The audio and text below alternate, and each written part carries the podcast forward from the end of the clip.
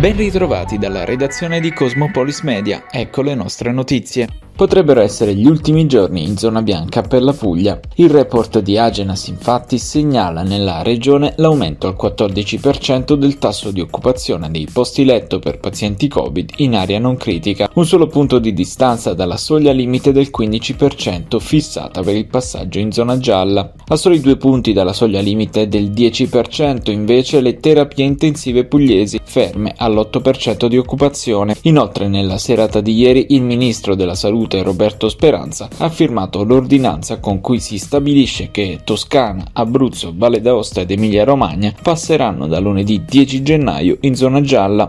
Diventano così 15 le regioni italiane che si trovano in questa fascia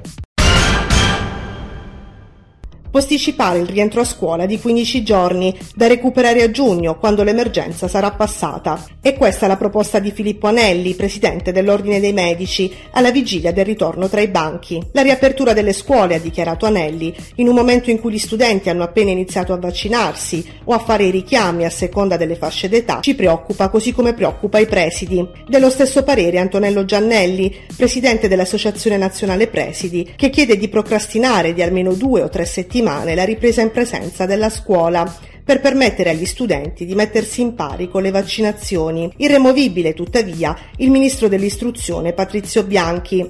Non ci sarà nessun rinvio. Secondo Bianchi, il 10 gennaio si torna tra i banchi in sicurezza dal momento che i tre quarti dei ragazzi delle superiori sono vaccinati e anche la campagna vaccinale della fascia 5-11 anni procede con buoni risultati. Intanto il governatore della Campania, Vincenzo De Luca, ha annunciato che prevede di mantenere le scuole elementari e medie chiuse sino al fine gennaio, ritenendo irresponsabile riaprirle in questo momento, dal momento che mancherebbero le condizioni minime di sicurezza. Anche il presidente della regione Veneto, Luca Zaia, ritiene poco prudente ritornare alle elezioni in presenza nell'immediato. Il problema grosso, ha detto Zaia, non è la riapertura delle scuole, ma la gestione di tutta la fase di testing e di screening. A fronte dell'incremento del numero di contagi in Puglia si è tenuta nella serata di ieri la riunione tra la Regione e i sindacati di medici di base per arrivare a un protocollo d'intesa per la gestione dei casi Covid. L'accordo è una buona notizia, dichiara il presidente della Regione Puglia Michele Emiliano, perché fa registrare un'armonia mai perduta tra Regione e parti sociali su un tema che deve vedere tutti uniti, la lotta contro la pandemia. Nello specifico l'intesa prevede che tutti i soggetti con esito di test positivo saranno gestiti direttamente dalle ASL anche attraverso attività di recall e di generazione di appuntamento per il test di accertamento di guarigione. Quelli asintomatici che dovessero risultare positivi ad un test antigenico di terza generazione o un test molecolare erogato dalle strutture autorizzate saranno anch'essi gestiti direttamente dalle ASL locali con modalità e procedure automatizzate generate dalla piattaforma Iris. Solo per soggetti sintomatici e positivi è prevista la presa in carico da parte dei MAP che oltre alle normali attività già previste genereranno la richiesta di tampone di controllo. La registrazione da parte dell'erogatore di un esito di test negativo del tampone comporterà automaticamente l'alimentazione della banca dati per il rilascio del Green Pass. Coronavirus. In Italia sono 108.304 i nuovi casi di positività registrati dall'ultimo bollettino, 223 i decessi segnalati nelle ultime 24 ore. Calano rispetto ai giorni precedenti i test processati sul territorio nazionale, solo 491.172. Tuttavia sale al 22% il tasso di positività. Sul fronte della pressione ospedaliera si registra un aumento di 32 unità in terapia intensiva, per un totale di 1.499 pazienti attualmente ricoverati. In salita anche i ricoveri in area non critica, che aumentano di 764 unità, per un totale di 14.591 degenti. In Puglia sono 5.581 i nuovi contagi registrati dal bollettino regionale, con un'incidenza del 15,4%, 5 invece i decessi segnalati nelle ultime 24 ore. In aumento l'occupazione dei posti letto in terapia intensiva, che si ferma all'8%.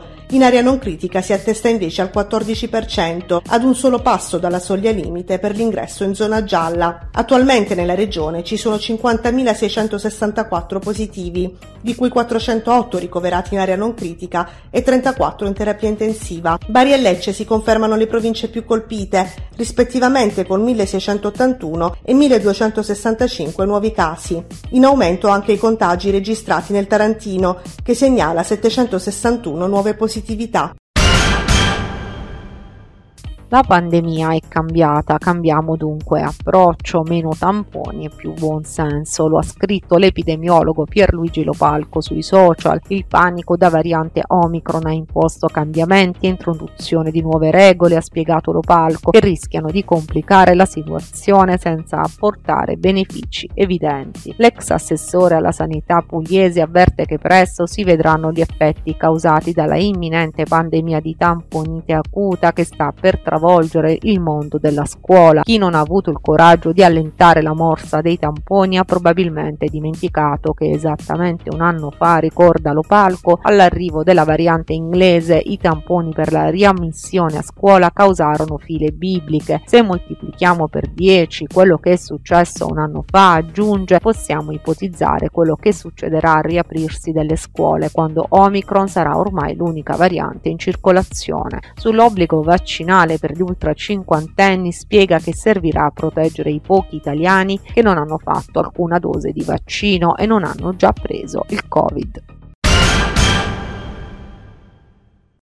Una delegazione del partito costituita da Marco Lacarra, deputato e segretario regionale PD, da Enzo Di Gregorio, consigliere regionale, e da Rinaldo Melucci, candidato sindaco del centro-sinistra, ha preso parte ieri all'incontro in prefettura, preannunciando la prossima presentazione di un emendamento a firma degli onorevoli Boccia, Lacarra e Pagano, al fine di abrogare quanto previsto dall'articolo 21 del decreto mille proroghe. L'obiettivo è ripristinare i fondi per le bonifiche delle aree inquinate dall'ex Silva di Taranto, destinati destinati invece col provvedimento al processo di decarbonizzazione dell'impianto.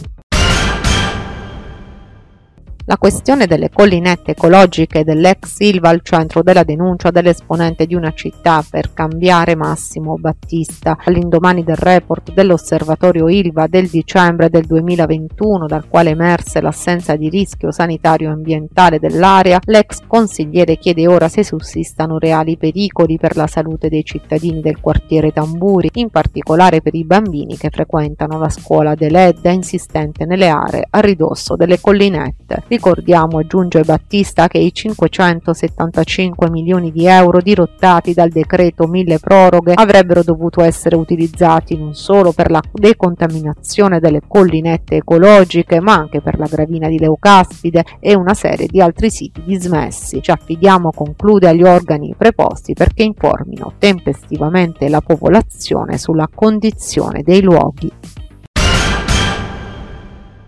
in vista del congresso nazionale dell'AMPI, anche in provincia di Taranto si stanno svolgendo congressi delle sezioni comunali. Nella sede del Dipartimento Universitario Ionico si è tenuto il congresso cittadino per l'elezione dei delegati provinciali. Al centro la necessità, spiega la nota dell'Associazione Nazionale Partigiani d'Italia, Comitato Provinciale Taranto, di mantenere vivi i valori della Costituzione nata dalla resistenza e dall'antifascismo che sono alla base della nostra comunità nazionale nazionale.